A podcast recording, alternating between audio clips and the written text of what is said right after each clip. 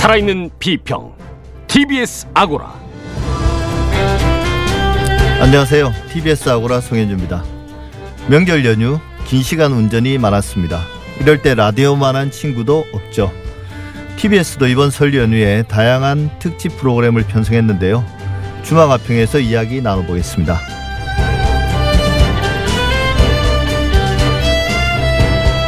우리 언론들은 명절이 되면 특히 선거를 앞둔 명절이면 더더욱 명절 민심을 보도하는데 열을 올립니다.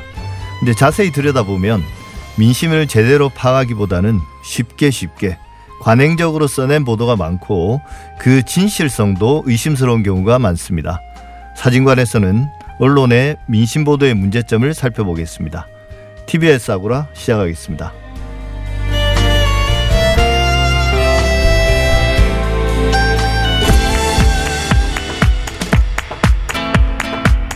달리는 TBS에 꼭 필요한 평을 더합니다. 주마 가평.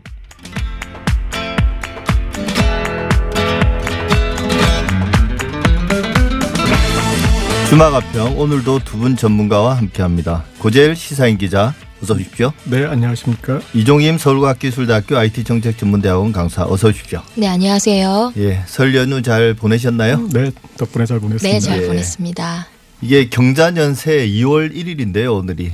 한달 그냥 공짜로 산 느낌입니다. 새해를 네. 두번 사는 것 같은데요. 경자년 쥐띠해라고 하는데요.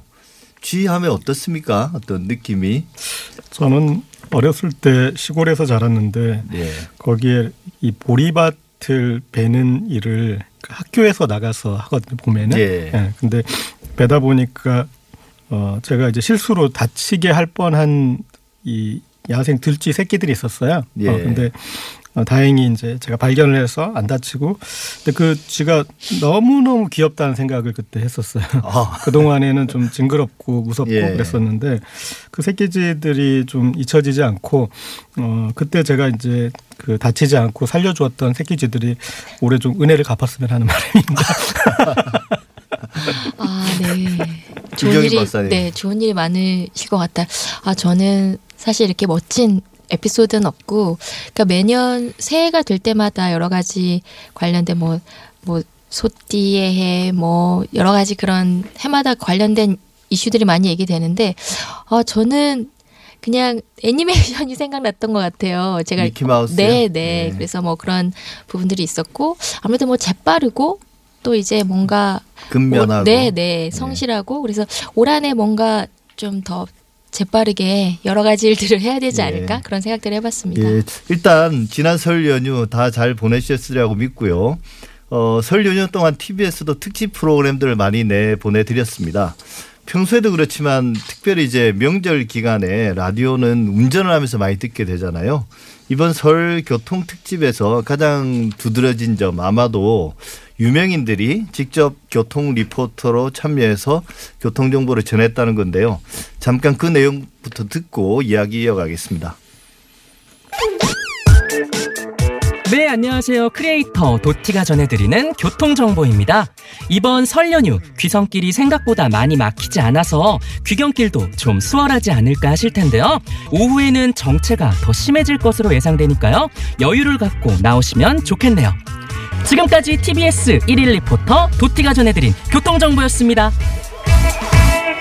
어머, 저는 녹음을 튼줄 알았잖아요. 어쩜 이렇게. 요즘 대세 중에 대세 인싸 중에 핵인싸입니다 이분 나온 유튜브 조회수 천만 뷰가 넘었답니다 산골에서 50년 동안 음악을 즐기며 살아온 자연인 세상 모든 노래가 내 노래다 천재 작곡가 카피추 씨가 전해주는 교통정보 들어보시죠 카피추 리포터 아유 예 안녕하세요 산에서 사는 욕심 없는 남자 카피카피 카피추입니다. 반갑습니다. 제 가족들과 즐겨, 즐거운 명절 보내고 돌아오고 계신 거죠? 예, 길이 많이 막히죠? 이 저도 산에서 내려와가지고 교통방송 오는 길에 그냥 한참 걸렸어요. 예, 명절 때는 고속도로 버스 전용차로 시간도 새벽 1시까지 늘어나니까 이거는 잘 지켜주시기 바랍니다. Drive safely and stay tuned to TBS. 지금까지 TBS 1일 리포터 샘 해밍턴의 전달해드리는 교통 정보였습니다. 네, 설 연휴 보내드린 TBS 설날 교통 특집 유명인들이 직접 전하는 교통 정보 들어보셨습니다. 뭐 평소에 교통 전문 리포터들도 되게 뭐 친근하고 잘 안내해 주지만 이런 분들이 또 하니까 더 이제 귀에 쏙 들어오긴 합니다. 네, 어떻게 보셨습니까? 두, 여기 출연하신 명사들 중에 유튜버 두 분이 있는데 아세요? 네. 네. 뭐 알고 있습니다. 네, 저도 잘 압니다. 사실은 특히, 특별히 이제 첫 번째 나왔던 그 도티는 워낙 그 어린이들 사이에 거의 뭐 대통령급이기 때문에 그래서 이렇게 이제 유명인들이 교통 리포터로 참여해서 이제 주의를 환기시키는 이런 시도 어떻게 보셨습니까? 네, 뭐 아주 방송을 뭐 개인적으로 하시든 아니면 이제 그 지상파 방송에 나와서 하시던 하시는 분들이라 어, 매끄럽게 잘 하신 것 같고요. 어, 이 TBS 설날 교통 특집 방송 관련해서는 음, 이렇게 좀 말씀을 드릴 수 있을 것 같습니다. 그러니까 한 세 가지 정도의 프레임으로 우리가 좀 분석을 할 수 있을 것 같은데요. 방송을 재밌게 했느냐, 또 방송을 의미 있게 했느냐, 예. 그리고 정말 필요한 방송을 잘 했느냐. 이제 세 가지 정도의 어떤 프레임으로 볼 수 있을 텐데 재밌게라는 부분에서는 어, TBS의 특장이 잘 발휘돼서 어, 친근하게 아주 잘한 것 같습니다. 그리고 이제 의미 있게로 들어가면 지금 TBS가 이제 시민의 방송을 내세우면서 어, 재단법인을 하고 있는데 그렇다면 어, 이설 교통 특집 방송에서부터 시민의 눈으로 시민의 시각으로 이렇게 바라보는 것이 필요했을 텐데 좀 이런 부분에서는 뭐 좀 총론을 제대로 기- 기조를 세우고 시작을 했는지 그리고 거기에서 어 어떤 이제 방향성들을 잘 설정했는지 이렇게 제가 이제 결과적으로 보자면 그냥 각 프로그램마다 각계격파했던 거 아닌가 그렇게 예. 싶고요. 그 다음에 이제 잘했느냐 그거는 교통 전문 방송으로서의 어떤 전문성 어 그리고 또 운전에 대한 부분 그러니까 요새 어 블랙 아이스라고 일컬어진 뭐 살얼음에 대한 뭐 네. 그런 부분도 좀 환기되고 그렇지 않습니까? 그래서 그런 부분들에 대해서 아 이 방송을 들으면 정말 유용하게 음, 내가 필요한 내용들을 해줘라는 부분들이 충분히 있었느냐 이렇게 이제 평가가 있을 수 있을 것 같은데 전체적으로 제가 봤을 때는 이제 재밌게 하는 부분에서는 뭐 충분히 잘했는데 방송을 좀 의미 있게 그리고 또 필요하게 했다라는 부분에서는 처음에 어떤 설계될 때 어, 기조가 조금 선명하지 못한 거 아닌가 하는 그런 생각이 듭니다. 그러니까 전체적인 기획력 부분에서는 좀 아쉬움이 있었다 이런 평가라고 볼 네. 수 있겠네요. 이종희 박사님. 어, 설 특집에선 사실 라디오 채널이 굉장히 많은데요. 교통방송 같은 경우에는 이제 이동에 필요한 정보라든지 특히 뭐 교통정보와 관련된 부분, 그 다음에 실시간적인 정보를 수집할 수 있기 때문에 굉장히 유용한 라디오 채널이라고 볼 수 있습니다. 그 측면에서는 일일 리포터와 같은 방식으로 청취자들의 주목을 끌었다는 데 있어서는 성공했다라고 이제 보여지는데 한편으로 조금 아쉬운 부분은 주목은 끌었는데 그러면 청취자들이 얼마나 참여를 했는가 의 측면에서는 좀 아쉬움이 있는 것 같아요. 그래서 유명인 분들이 출연해서 일일 리포터를 해주신다든지 라디오 중간 중간에 교통 정보를 전달해주는 부분에 있어서는 뭐 기존에도 계속 해왔던 부분이긴 한데 청취자들의 만족도를 확인할 수 있는 부분들은 참여인 것 같거든요. 그래서 그 참여의 방식에 있어서는 저는 좀 아쉽지 않나라고 생각을 해봅니다. 예, 사실 뭐 교통 정보가 어 모니터를 통해서 카메라를 통해서 이제 보는 것보다는 직접 이제 현장에서 경험하는 분들이 능동적으로 방송에 사정을 전달해 준다면 훨씬 빠르고 현장감에 있는 그런 이 방송을 할 수 있을 것 같긴 합니다. 근데 이제 이 교통 방송이 교통 특집은 이제 그 정도 말씀 나누고요. 사실은 라디오에서 특히 이제 명절에는 가족들이 모이게 되니까 뭐 회포도 풀고 정도 나누고 또 뭐 안타깝지만 갈등도 많이 생기지 않습니까? 근데 이제 이런 부정적인 이야기들은 평소 언론에서 매일같이 다루니까 그래도 명절 특집 방송에서는 어 고향 가는 길이든 성묘 가는 길이든 뭔가 마음이 따뜻해지는 그런 이야기들이 많이 나오는 게 좋지 않겠습니까? 네. 그런데 뭐- TBS에서 되게 독특한 특집 방송도 있었습니다. 예. 아닌 밤중에 주진우입니다는 특집 방송이 유영철 사건 취재 수첩 공개였어요. 네. 어, 근데 예전에 좀 이 했던 것들을 보면은 어, TBS가 어, 같이 영어 방송이 있고 그러니까 음, 외국인들이 본 한국의 설이나 이런 부분들 특집으로 예. 구성하기도 했었고 그런데 올해는 이런 거좀안 안 보였어요. 그리고 명절 불편러들 서울 서울해 라는 이제 그런 코너가 있었는데 예. 그러니까 명절이 불편한 사람들이 어, 서울을 그 명절 기간에 어떻게 즐길 수 있을지 이제 그런 아이템을 좀 정리해 준 것도 있었고 또 명절 뒤끝에 어르신 우울증을 조명했던 적도 있었어요. 예. 왜냐하면 자녀분들이 우르르 내려왔다가 또 우르르 올라가 버리니까 남겨진 부모님들이 좀 우울해질 수가 있는데 그런 것들도 어떻게 돌볼 수 있는지 이런 것들이 있었는데 올해는 조금 예전에 비해서는 상대적으로 어떤 그런 그 컨텐츠로서 어, 명절 컨텐츠로서 좀 준비된 모습은 좀 못 보여주지 않았나 싶습니다. 네. 어, 뭐 예를 들면 좀 주목해 볼 부분은 어 아닌 밤중에 주진입니다 같은 경우에는 이제 뭐 여러 가지 너무 시 시의성이나 사회적인 문제를 다뤄서 좀 아쉬운 부분도 있긴 하지만 코너 중에 설 명절인데 가장이 혼자 집에서 보나, 보내야 하는 분의 어떤 사연을 소개하면서 이것과 관련된 청취자들의 의견을 듣는 부분이라든지 혹은 또 959쇼 같은 경우에는 사투리의 의미를 청취자분들의 이제 문자를 받아가지고 얘기를 하는 부분 또 사투리라는 것이 어 여러 가지 그런 그 사연을 받으면서 뭐 시부모님이라든지 뭐 결혼하신 분들에 대한 얘기들도 주고 받으면서 좀 의미 있게 얘기했던 부분들이 있거든요. 그래서 어 청취자의 어떤 만족도 참여도를 이끌어내는 데 있어서는 각각의 코너들이 조금은 주목할 만한 부분이 있었던 것 같아요. 근데 네. 이제 이런 부분들이 좀, 어, 아까 고재열 기자님께서도 말씀해 주셨지만 좀 맥락적으로 전체적인 채널에서 꾸준히 연결될 수 있는 부분들이 좀 있었으면 어땠을까. 그래서 프로그램 코너, 코너별로는 조금 살아있는 코너들이 있었다. 이렇게 저는 봅니다. 예.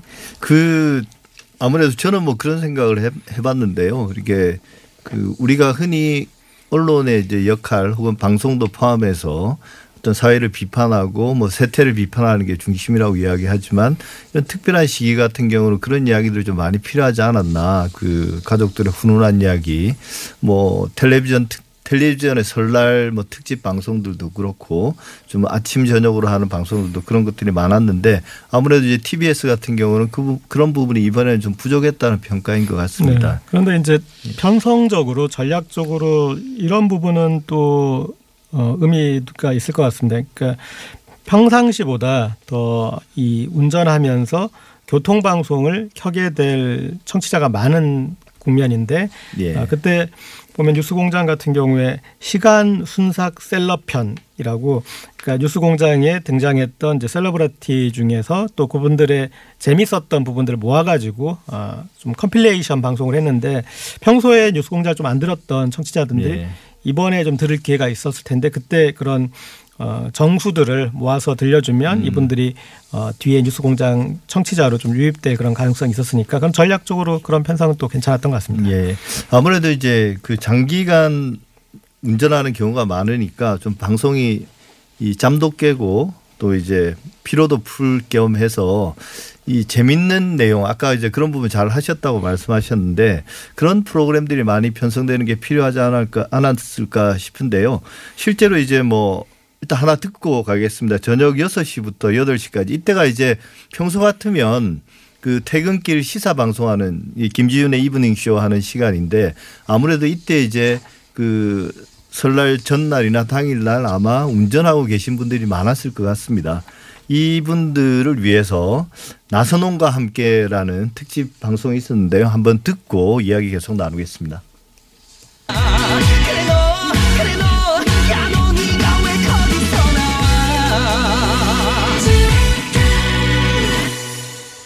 네. TBS 설날 교통 특집 방송 나선홍과 함께 영탁의 자 한번 해주시죠. 네가 왜 거기서 나와? 아, 뒷목 좋아. 잡고 불러주셔야 되는 노래죠. 네네. 자 여러분 이 목소리 주인공 여러분 좋아하시는 대한민국 최고의 개그우먼이죠. 이소지 씨 나오셨습니다. 어서 오세요. 명절에 나와서 많이 놀라셨죠? 우리 수지도 여러분 만나서 많이 놀랐습니다. 명절에 만나야 밥 비려 먹고 사는 날이니 여러분께 오늘 웃음 책임져 드리겠습니다. 까르르 까르르.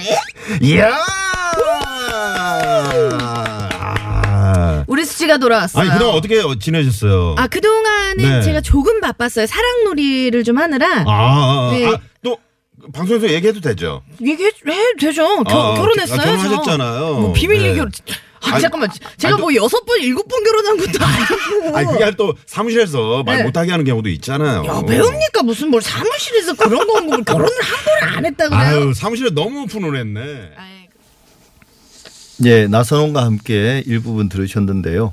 어, 어떻습니까? 이게 이 시간대는 보통 이, 이 이런 프로그램은 보통 오후 시간대에 편성되는 건데요. 저녁 6시부터 8시까지 진행했습니다. 전체적으로 어떻게 평가하실 수 있을까요?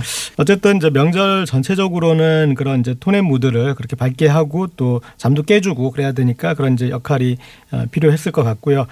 어, 그런데 어, 이 TBS의 이제 전체 그 프로그램 톤의 무드를 계속 이렇게 가는 것인지 그래서 어, 이제 이렇게 했으면 사실은 어, 23일부터 25일간 3일간 이제 이 시간대를 통으로 이렇게 이제 편성을 했지만 그러나 이제 전체적으로 보면 사실은 어떻게 그렇게 보면 그렇게 티가 나는 건 또 아닙니다. 그러니까 네. 어, 여기서 정말 이런 분위기로 가려면 이 프로그램 앞뒤로도 계속 이쭉 이렇게 가야 되고 어, 명절에 이제 어떤 통합되긴 통합된 어, 그런 어떤 전체적인 그런 이미지 전략이 있어야 되는데 뭐 그런 부분들이 이렇게 바- 뒷받침되었 던 것인가 하는 이제 그런 쪽은 약간 좀 의문이 듭니다.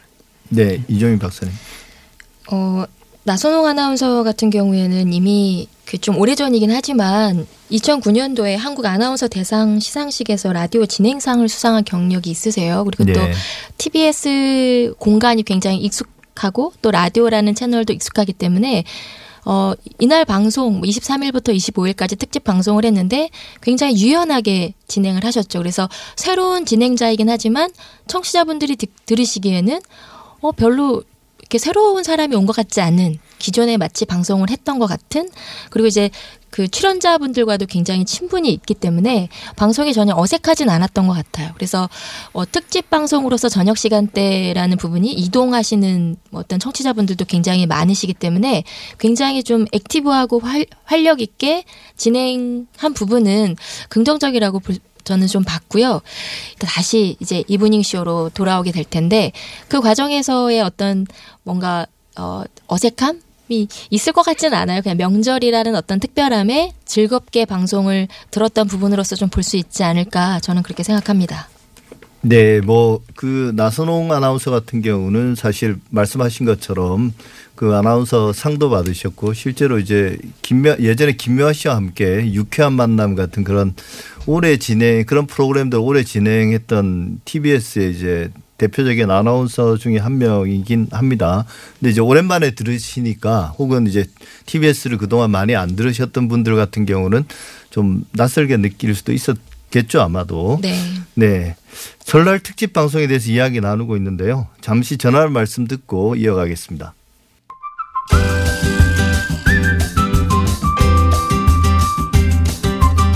지금 여러분께서는 미디어 전문가 송현주 한림대 교수의 진행으로 TBS 아고라를 듣고 계십니다. 살아있는 비평 TBS 아고라는 청취자 여러분들의 생생한 의견으로 만들어집니다. 50원의 유료 문자 샵의 0951번 TBS 앱을 통해 평소 TBS 라디오를 들으면서 꼭 하고 싶으셨던 말을 아낌없이 보내주세요. 주마가평 고재열 시사인 기자 이종임 서울과학기술대학교 IT정책전문대학원 강사 두 분과 함께하고 있습니다. 설 연휴에 필요한 정보 중에 하나를 들자면 저 같은 경우인데요. 뭘 해야 좀 즐거운 시간을 보낼까. 사실 과거처럼 뭐 이 오가는 시간도 줄고 대신 또 연휴는 조금 늘어난 것도 있고요. 그래서 뭐 가족 친지들과 모였을 때 좀 즐겁게 시간을 보내고 싶은데 그게 마땅치 않잖아요, 사실은. 어, 그래서 이제 무슨 라디오에 소개된 사연이라든지 뭐 출연자가 알려주는 그런 팁들 이게 유행할 때가 많은 것 같습니다. 일종의 벤치마킹인데 TBS 이번 설 특집 방송에서 그런 게 좀 있었나요? 네, 그런데 그런 것도 좀 선제적으로 어, 준비했을 때 또 빛이 나는 것 같습니다. 그러니까 예. 이를테면 어, 뭐 귀향, 귀경 이 방식에 대해서 어, 청취자들한테 미리미리 이 노하우를 한번 쭉 모아가지고 어, 본인만의 예. 계획을 세울 수 그렇죠. 있도록. 예, 그래서 예. 어, 다른 사람들이 어, 저렇게 하면 좋겠구나 좀 참고할 수 있을 만한 어떤 이제 그런 어, 것들을 주거나 또 아니면 어, 가족끼리 친척끼리 우리는 명절을 보내는 방식을 이렇게 바꿔봤습니다. 네, 뭐 저희 주변에도 그냥 누구네 집에 모인다기보다는 그냥 펜션을 하나 잡아서 음, 그리고 또 어, 어떤 시간을 갖냐면 이 가장 지금 사회생활을 이렇게 왕성하게 하는 후손들이 어, 프리젠테이션 시간을 갖더라고요. 그래서 아. 각자 저는 지금 요새 이렇게 어떻게 지내고 있습니다. 이거를 어, PT식으로 정말 화면에 띄워놓고 왜냐하면 요즘 이렇게 워크숍 가능한 펜션들이 있어가지고 그런 그 강당 있잖아요. 거기에서 어, 가족 친지가 모여서 음 그래 너는 이렇게 지내는구나. 그래서 앞으로 이렇게 비전이 뭐고 그래 내가 해줄 수 있는 바는 뭐고 뭐 충고해줄 수 있는 바는 뭐구나 이렇게 이제 그런 방식도 있고 그러더라고요. 그래서 그것도 참 제가 볼 때 좋은 방식이에요. 왜냐면. 왜냐면 이제 어르신들이 너 요즘 어떻게 지내? 그렇죠. 한명 한 명. 이제 본인의 궁금함 위주로 질문을 네. 던지는데 사실은 대답하는 사람 입장에서는 계속 반복해야 예, 되고 예. 예, 했던 말 또 하게 되고. 네, 그래서 네. 아예 그냥 그 후손들이 이렇게 발제할 수 있는 기회를 이렇게 갖는 그런 가족도 있었는데 그런 식으로 어 그렇게 어 다른 가족은 저렇게 보내는구나 하면은 좀 참고할 수 있잖아요. 왜냐하면 어 대부분의 가족들이 관습적으로 모여서 관습적으로 시간을 보내다 보니까 무료한 가족들이 되게 많거든요. 네. 네, 저희 가족도 좀 그런 편이고요. 어쨌든 그런 사연들을 미리 이렇게 끌어모아서 다른 사람들은 이렇게 올, 내려가고 올라오고 또 이렇게 보내는구나 그런 것들을 좀 참고할 수 있는 것들을 좀 이끌 수 있었으면 좋았지 않았을까 싶습니다. 예, 이종인 박사님. 어, 저도 라디오를 들으면서 예를 들면 이제 명절 때 이동을 하게 되면 딱 주목하게 되는 정보들이 있는 것 같아요. 뭐 가족과 관련된 사연 혹은 이제 이동할 때 필요한 정보. 그래서 딱 교통 정보가 나오면은 막 주목 귀가 커져가지고 주목한다든지 이제 그런 부분들이 있는데 명절 시기 시기에는 사실 이제 어떤 정보가 필요할까 저의 경험을 빗대서 본다면 예를 들면 무료 입장이 가능한 뭐 장소 를 소개해 준다든지 아니면 뭐 가족끼리 함께 볼 수 있는 영화 영화 관련된 뭐 어떤 부분들이 좋다라든지 아니면 뭐 이동하는 시간에 어 고속도로에서 뭐 휴게소별의 뭐 특징이 좀 있다든지 아니면 운전하다가 너무 졸린데 쉬어갈 수 있는 공간이 뭐 새로 마련됐다라면 뭐 그런 것들을 소개해 준다든지 뭐 이런 식의 굉장히 정말 유용한 정보를 좀 미리 준비해서 다양하게 좀 색깔 있게 표현했으면 어땠을까라는 생각이 들고요. 저는 이제 명절이 가, 대가족이 함께 모이는 의미가 있기도 하지만 또 하나는 일 때문에 어, 가족을 만날 수 없다거나 아니면 뭐 취업을 준비하기 위해서 혼자 지내는 청년이라든지 뭔가 좀 어, 다수의 다수를 차지하고 있지만 사회에서 주목받지 못하는 어떤 그런 분들을 어, 연결해서 뭐 얘기를 들어보거나 아니면 미리 사연을 받아서 소개를 한다든지 뭐 이런 식의 좀 다채로운 삶을 살아가고 있는 청취자분들의 사연도 같이 좀 전달해 줬으면 어땠을까라는 말씀도 좀 드립니다. 예. 근데 사실 그런 내용들이 말씀하신 내용들이 이제 프로그램 곳곳에 중간중간에 이제 많이 과거에는 어 뭐 교통 흐름이라든지 뭐 걸리는 시간 이런 것 위주로 이제 방송이 됐다면 지금은 이제 그런 분들을 많이 신경을 쓰고는 있는데 네. 그게 좀 그다지 아마 이제 빈도나 이런 데서 좀 부족함이 있었나 그렇게 평가할 네. 수 그러니까 있을까요? 교통 정보를 전달해 주시는 것만으로도 사실은 굉장히 청취자분들한테 유용하죠. 근데 이제 이러한 뭐 그때 그때마다 달라지는 어떤 상황들을 실시간으로 전달하려면 사실 기획이 좀 필요합니다. 어떠한 어 다양한 장소를 방문하면 좋을지 또 뭐 통행료와 관련된 얘기라든지 뭐 쉴 수 있는 공간이 어디에 새롭게 만들어졌다라든지 휴게소별의 뭐 차이는 어떤지 뭐 이런 부분들이 오랜 이동을 하시는 분들에게는 뭐 여행지나 뭐 방문할 수 있는 곳이 유용할 것 같고 짧게 이동하시는 분들 같은 경우에는 또 휴게소라는 공간이 되게 유용할 것 같고 이제 이런 부분들을 조금 더 기획해서 그 기획에 맞는 정보를 전달해야 되는데 이제 그런 부분들이 이번에는 이제 좀 약간 전형적인 정보 전달에 머물러 있고 변화라고 한다면 일일 리포터 분들이 참여해 주신 정도라고 좀 저는 생각이 됩니다. 네. 사실 그 계획성이 아주 투철한 분들은 어, 고향 갈 때 어느 휴게소에서 쉴까 하는 것도 다 결정하고 떠나는 분들이 있긴 있더라고요. 저 같은 경우 되게 무계획적인데 근데 아까 이제 고재열 기자 말씀하신 것처럼 설 특집 방송 당일 그 때 어떤 정보들을 쏟아내는 것보다는 선제적으로 좀 정보를 제공해서 뭔가 계획을 세워서 뭐 특색 있는 설 연휴를 보낼 수 있는 그런 게 대단히 유용할 것 같긴 합니다. 예. 그리고 또 당일 정보, 이를테면 설날이나 설 전날 혹은 이제 그 다음날 이런 때도 바로 좀 유용할 수 있는 정보들도 있어요. 그러니까 저도 어 출연해서 이제 지적했던 부분인데 이를테면 우리가 이제 휴게소 맛집 같은 것들을 얘기하는데 사실은 요즘은 예전보다 좀 교통 상황이 좋아져서 좀 분산되기 때문에 좀 더 여유가 있거든요. 그래서 휴게소 맛집보다는 어 IC 맛집이라고 잠깐 IC로 빠져나가서 네. 어, 찾아갈 수 있는 맛집들이 있어요. 그러니까 휴게소는 임대료가 비싸다 보니까 어쩔 수 없이 그리고 순환율을 높여야 돼서 메뉴가 거기서 거기고 어, 제한돼 있어요. 아무리 뭐 그냥 일부러 만들어낸 그렇죠. 컨셉이죠. 예. 휴게소 맛집이란 건. 근데 IC로 바로 나가면 그 근처에 예전부터 수십 년 동안 맛집이었던 곳들이 있어요. 그래서 그런 것들 그런 곳들을 어떻게 찾는지 그런 것들이나 아니면 또 어, 고향에 가신 분들이 이제 겨울 축제들도 있는데 어, 간 김에 이제 들러볼 만한데 그것도 이제 큰 축제 말고 얼마나 또 구석에 좀 오붓하게 어, 그런 지역 주민들이 정말 주체가 돼서 하는 축제들이 있는지 또 서울에 남으신 분들은 많은 이 서울 시민들이 빠져나가니까 그 중에 이제 중심가를 외국인들이 채워요. 그래서 상당히 어, 어떤 이국적인 모습을 보이는 곳들이 많거든요. 서울에 특히 네. 뭐 고궁 근처나 그리고 이 명동 같은 게 대표적인데 이런 곳들 어떻게 즐길지 이제 얘기를 드렸는데 어쨌든 그 적확한 그런 정보를 주려는 노력은 중요할 것 같습니다. 예, 한나절 혹은 반나절 시간을 즐겁게 보낼 수 있는 그런 정보들, 뭐 고재열 기자님이 직접 출연하셔서 아주 흥미로운 정보들을 많이 제공하신 걸로 저도 들었습니다.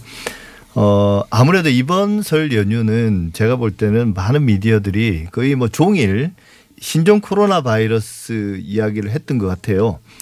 그래서 이제 뭐 걱정들도 많았고요. TBS 특집 방송은 이 부분에서 좀 청취자들의 관심이나 혹은 관련된 정보들 또 혹은 행동 지침이나 이런 것들을 적절히 안내했다고 보시나요?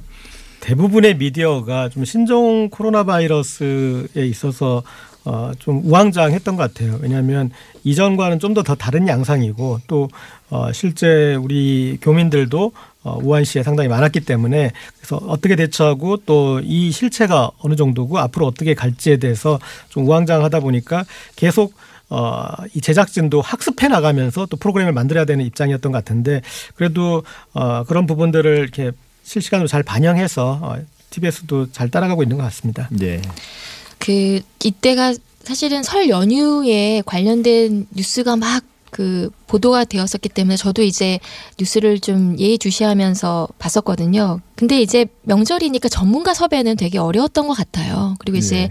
뭐 TV나 TV 뉴스에서도 사실은 관련된 전문가분이 출연한 경우가 굉장히 드물었고 어, TBS에서는 사실 뭐 전문가의 어떤 중요한 진단보다는 이제 이동을 하는 과정에 있는 청취자분들이 굉장히 많으시기 때문에 예방 그리고 이제 뭐 비상 연락망이라든지 관련된 정보는 적절하게 제공을 했다라고 저는 생각을 하고 또 제1구의 허리케인 라디오에서는 좀 코로나 바이러스 관련 뉴스 특집처럼 주요 정보를 이제 집중적으로 많이 다뤄졌습니다. 그래서 뭐 전 채널에서 사실은 전 프로그램에서 그걸 다루기는 좀 어렵고 이런 최일구의 허리케인 라디오에서 잘 다뤄졌었고 중간중간에 관련된 필요한 정보를 제공했기 때문에 저는 좀 적절하게 대처했다라는 생각은 합니다. 네, 뭐 코로나 바이러스 관련해서는 이제 그 발원지인 중국에서도 정보 통제가 좀 이루어지고 있는 것 같고 그래서 뭐 지금 우리나라 방송에서 이야기할 수 있는 거는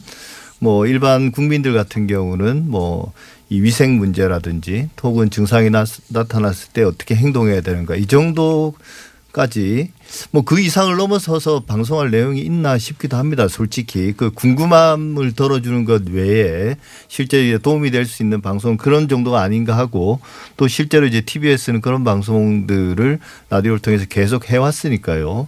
어쨌든 이번 설날 특집 방송 많은 분들이 수고하신 것 같습니다. 다른 분들이 연휴를 즐기시는 동안에 어, 너무나 당연하게 받아들였지만 어, 방송하느라 고생 많으셨다는 말씀드리고 감사하다는 말씀도 드립니다.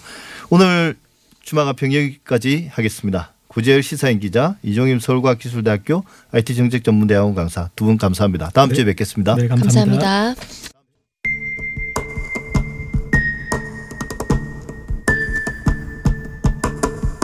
방금 들어온 속보 검찰이 구속영장을 청구했다는 경찰 수사가 속도를 내고 있는데요. 사실과 진실의 관계. 사진관.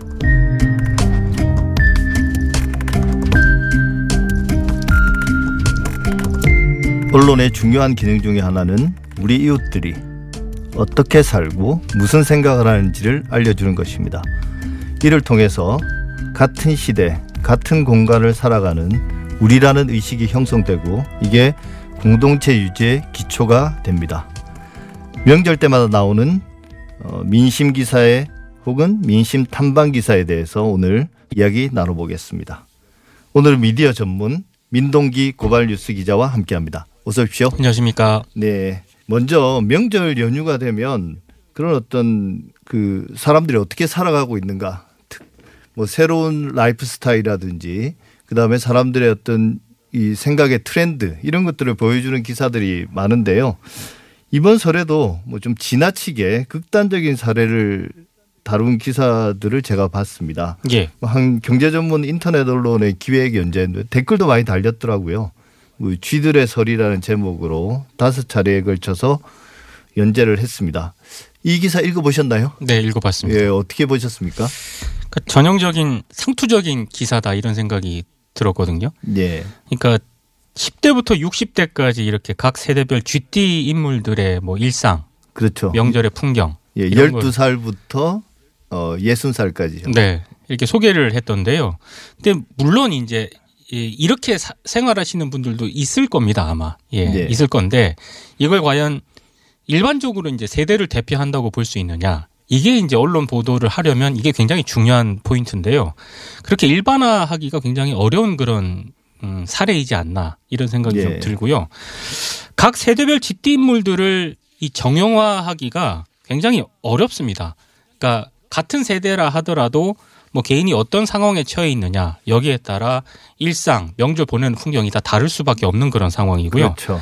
그리고 특정 개인의 명절을 소개한다라고 차라리 소개를 했으면은 차라리 뭐 괜찮았을 텐데 이게 각 세대별 쥐띠들을 뭐 대표한다는 식으로 기사가 일단 그렇게 나가, 나갔기 때문에 읽어보는 사람들은 뭐 다를 수 있는 그런 상황도 얼마든지 있는 거 아니겠습니까? 그러니까 지극히 지극히 주관적이고 어, 각 개개별 특성에 따라 다를 수밖에 없는 상황인데도 불구하고 이걸 세대를 대표한다는 식으로 보도를 하다 보니까 고개가 이제 갸우뚱할 수밖에 없는 거고요. 그리고 심지어 어 같이 제 주변 지인들이 이 기사를 좀 읽었는데 예. 실제로 이 사람들이 존재하는 인물일까라는 의문을 제기하시는 분들도 있습니다. 그러니까 시- 너무 일반화하기에는 무리인 것 같고요. 우리 언론이 가진 가장 큰 문제점 중에 하나가 아, 일반화하기에 무리가 가- 많은 그런 보도들을 너무 쉽게 일반화하는 그런 경향이 있는데 이 기사들도 그런 경향에서 자유롭지 않다. 예, 이렇게 말씀을 드릴 수 예. 있을 것 같습니다. 그 제일 댓글이 많이 달린 기사가요. 제가 구체적으로 소개시켜드리면 다섯 번째인데 예순 살 된 분인데 노인도 아니죠. 요즘 기준으로 놓고 보면 제목부터가 손주들 세뱃돈 주려면 노가다라도 해야 이 제목이었거든요. 근데 이제 일단 제목에서 일본어를 썼다는 일본식 표현을 썼다는 것부터가 문제였고 네. 그뭐 태어난 지 얼마 안 된 손자한테 세뱃돈으로 10만 원을 주기 위해서 그 일용직 노동을 나갔다라는 내용이었거든요. 네. 이런 게 아까 말씀하신 것처럼 실존 인물이냐 이런 그 의심도 사실 합리적 의심도 해볼 수 있는데 기자들이 실제로 이런 뭐랄까요 장문 조작된 장문 기사들을 쓰는 경우가 있나요? 예외적이라 하더라도 그러니까 조작 장문이라고 이렇게 단정할 수는 없지만 예. 실제 사례보다 부풀리거나 예. 과장되게 쓰는 경향이 있습니다. 그러니까 이게 언론계 기자들 사이에 은어라고 하는 건데요. 예. 초를 친다라고 얘기를 하거든요. 그러니까 초를 친다. MSG를 뭐 넣는다라고 우스갯소리로도 얘기를 하는데 예. 이게 실제로 있는 상황보다 너무 지나치게 이제 과할 경우에 예. 아, 초를 많이 쳤다. 이제 기자들 사이에 이렇게 얘기를 네. 하는데 저도 이 기사를 읽었거든요. 그러니까 다섯 개 연재 기사 가운데 가장 고개가 갸우뚱해진 기사가 바로 지금 말 말씀하신 이 기사인데요. 실제로 댓글도 많이 달렸고 읽으면서도 실제로 이런 사람이 존재할까? 예, 여러 네. 번 생각을 하게 만들었던 그런 기사입니다. 예, 사실 그 르뽀라는 것 불어식 발음으로 이제 르뽀로 따주고 영어로는 그냥 리포티지인데 네. 그냥 보고 들은 그대로를 전달한다는 의미잖아요. 네. 근데 사실 우리나라의 그 르포 기사들을 보면 책상머리에 앉아가지고 이제 사람들의 어떤 상식적인 그런 어떤 생각들을 쭉 모아서 가공의 인물을 만들어내서 장문한 듯한 네. 물론 이제 아까 말씀하신 그 이제 초를 친다고 말씀하셨는데 이런 그 과장된 기사들을 계속 만들어내는 이유는 뭔가요? 그러니까 원래 르포 기사라고 하는 게요. 현장성이 굉장히 그렇죠. 중요하지 보- 않습니까? 가서 직접 보고 들은 이야기를 쓰는 거니까요. 네. 예. 그 형장성이 중요하다는 얘기는 이제 시간도 오래 걸리고요. 그다음에 굉장히 공을 많이 들여야 됩니다. 예. 그러기에는 우리의 그 기사 출고 시스템 자체가 어, 그런 여력을 일단 허용하지 않는 그런 분위기고요. 예. 근데 기사가 일단 어떤 기획 기사를 쓰라라고 기자한테 배당이 되면은 그 어떻게든 만들어내야 되거든요. 예. 그러니까 그 입장에서는 기자 쓰는 입장에서는 쉽게 주변한데 요즘 뭐 60대, 50대들 어르신들 요즘 어때? 명절 때 뭐 해? 이렇게 얘기를 해서 대충 이제 그렇게 기사를 작성하는 경우가 종종 있습니다. 예. 그러니까 이 기사도 그런 어떤 그 혐의에서 자유롭지 않다. 읽으면서도 그런 생각이 좀 들더라고요. 예, 뭐 저는 사실은 물증도 있어요. 왜냐하면 물증이라기보다 저의 합리적 의심인데 이 기사 내용에 이제 어, 설 당일 날 친구들 만나서 바둑 한 판 두고 술 한잔 하시고 이제 서로 살아가는 이야기까지 하는 거였거든요. 네. 근데 그 기사가 올라온 게 낮 12시에 올라왔거든요. 네. 인터넷에. 그러니까 이분들이 바둑 한판 드시고 술 한 잔까지 걸치셨는데 낮 12시일 리는 없잖아요. 네. 그래서 어쨌든 좀 이런 기사들을 보면 아직도 이런 기사를 써내는 이유가 뭘까 그게 좀 궁금하긴 했는데 네. 뭐 아까 말씀하신 것처럼 어 할당을 정해놓고 써라고 그래서 이제 그냥 별 생각 없이 계속 쓰고 있는 것 같습니다. 사실 근데 이런 기사들은 어찌 보면 뭐 우리의 사람들의 때 세태와 크게 또 다르지도 않고 또 네. 실제로 이제 어 그런 경향들이 많이 있으니까 네. 예를 들면 나이 드신 분들이 어뭐 필요에 따라서 일용직 노동을 하셔야 되는 처지에 있는 분들도 많으니까 이해는 되는데요. 대표적인 게 이제 명절 민심을 전달하는 기사들 있지 않습니까? 네네네. 그런 것도 이제 르포나 혹은 이제 그 탐방 기사 형식으로 많이 쓰이는데 예. 이게 전설이 하나 있지 않습니까? 지금도 소환이 되는 예. 그 제목이 2000년 9월 9일자 동아일보 대구 부산엔 추석이 없다. 예. 이게 이제 당시에도 크게 화제가 됐고 지금도 계속 남아 있거든요. 이 기사 어떻게 봐야 될까요? 뭐 지금 한참 20년 가까이 지난 일인데. 네, 이게 이제 굉장히 문제가 됐던 그런 기사였고요. 예. 추석을 앞두고 특히 이제 부산과 대구 지역의 지역 경제를 지탱해 왔던 대표적인 기업이 부도의 직격탄을 맞았다. 그래서 협력업체들이 있지 않습니까? 이 예. 협력업체들도 연 이게 아주 연쇄적으로 이제 부도의 여파를 맞았다. 그래서 굉장히 기업 지역 경제가 어렵다. 부산과 대구가 이제 영남 지역이다 보니까 특히 김대중 정부 들어서 영남 지역의 이런 기업들이 연쇄도산을 맞고 있으니까 그 지역 차별 프레임이죠. 그렇습니다. 예. 그 프레임이 이제 작동이 된 건데요. 근데 이게 굉장히 좀 문제가 많고 비판을 많이 받았던 게 당시에는 그 신문들이 지역에 내보내기 위해서 전 그러니까 서울에 있는 그 신문들이 초판이란 걸 냈거든요. 그러니까 미리 전날에 발행을 해서 지역에 이제 기차라든가 이런 걸로 내려보냅니다. 예. 근데 그 초판에 실린 기사를 보면은 전국에 도표 부도율 표가 있거든요. 근데 광주 지역 부도율이 굉장히 높게 나타났습니다. 그러니까 예. 기사 내용하고 그 근거로 사용된 도표가 다르게 이제 해석이 됐다는 거고요. 이게 논란이 되다 보니까 나중에 이제 신문을 계속 찍어내지 않습니까? 예. 그 나중에 이제 배달판이라고 하는 곳에서는 이 도표를 삭제를 해버리고 기사도 이제 수정을 해버리는 상황이 예. 발생을 하거든요. 이게 이제 나중에 예, 비판을 받고 결국에는 의도적으로 이런 기사를 당시 동아, 동아일보가 썼던 것 아니냐라는 그런 비판을 많이 받았었던 대표적인 어떤 그런 왜곡 기사 가운데 하나였죠. 예. 그러니까 그게 이제 2000년이면 IMF 이후에 한참 구조조정이 진행되는 과정에서 뭐 지역에 있던 기업들이 줄도산하고 있었고 실제로 네. 그게 그 부도율이라는 게 대구 부산이 특별한 게 아니라 전국적으로 놓고 보면 오히려 다른 지역이 더 높은 곳도 많았는데 네. 마치 이제 그 김대중 정부 하에서 영남 지역의 기업들이 불이익을 받고 어 그래서 영남 지역의 경제가 어렵다. 이 프레임으로 이제 쓴 기사였단 말이죠. 네. 근데 이게 지금도 이런 그러니까 그 지역 프레임을 꼭뭐 활성화시키지는 않는다 하더라도 이런 유형의 기사들 계속 많이 나오는 것 같아요. 그러니까 동화 문제가 됐던 지금 소개해드린 이런 동아일보 기사처럼 노골적으로 이제 왜곡 기사를 쓰기에는 이제 뉴스 수용자들이 굉장히 좀 수준이 많이 눈이 높아져가지고요. 그렇죠.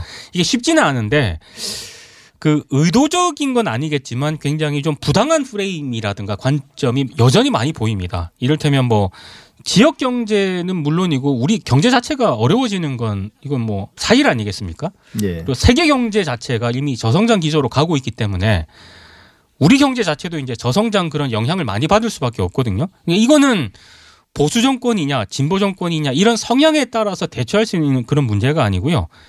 저성장 기조라는 자체는 피할 수 없는 그런 문제인데 문제는 이걸 언론들이 어떻게 보도를 하느냐.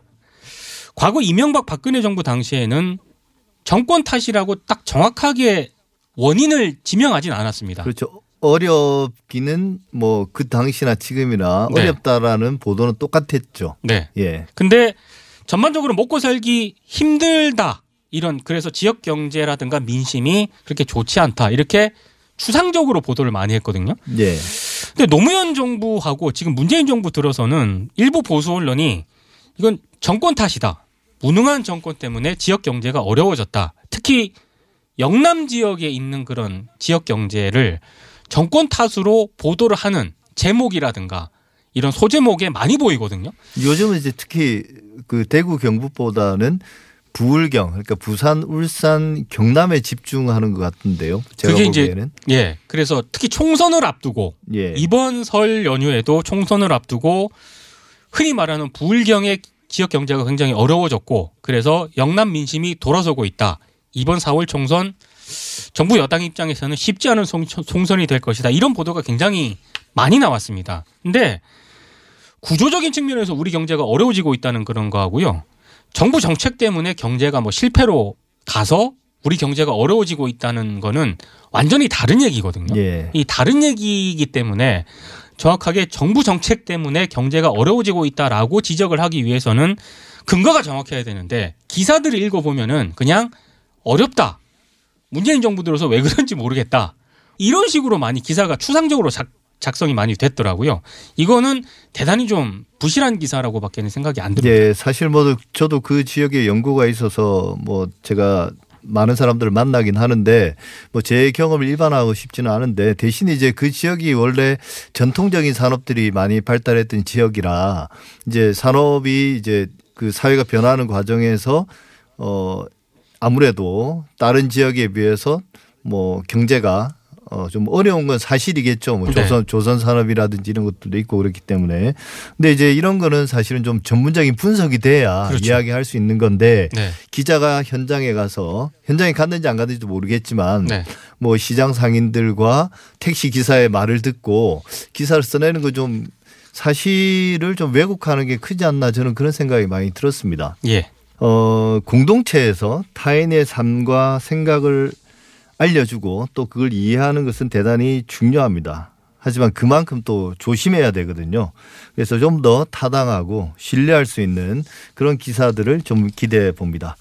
사실과 진실의 관계 사진관 오늘은 여기서 마무리하겠습니다. 지금까지 민동기 고발뉴스 기자와 함께했습니다. 감사합니다. 고맙습니다.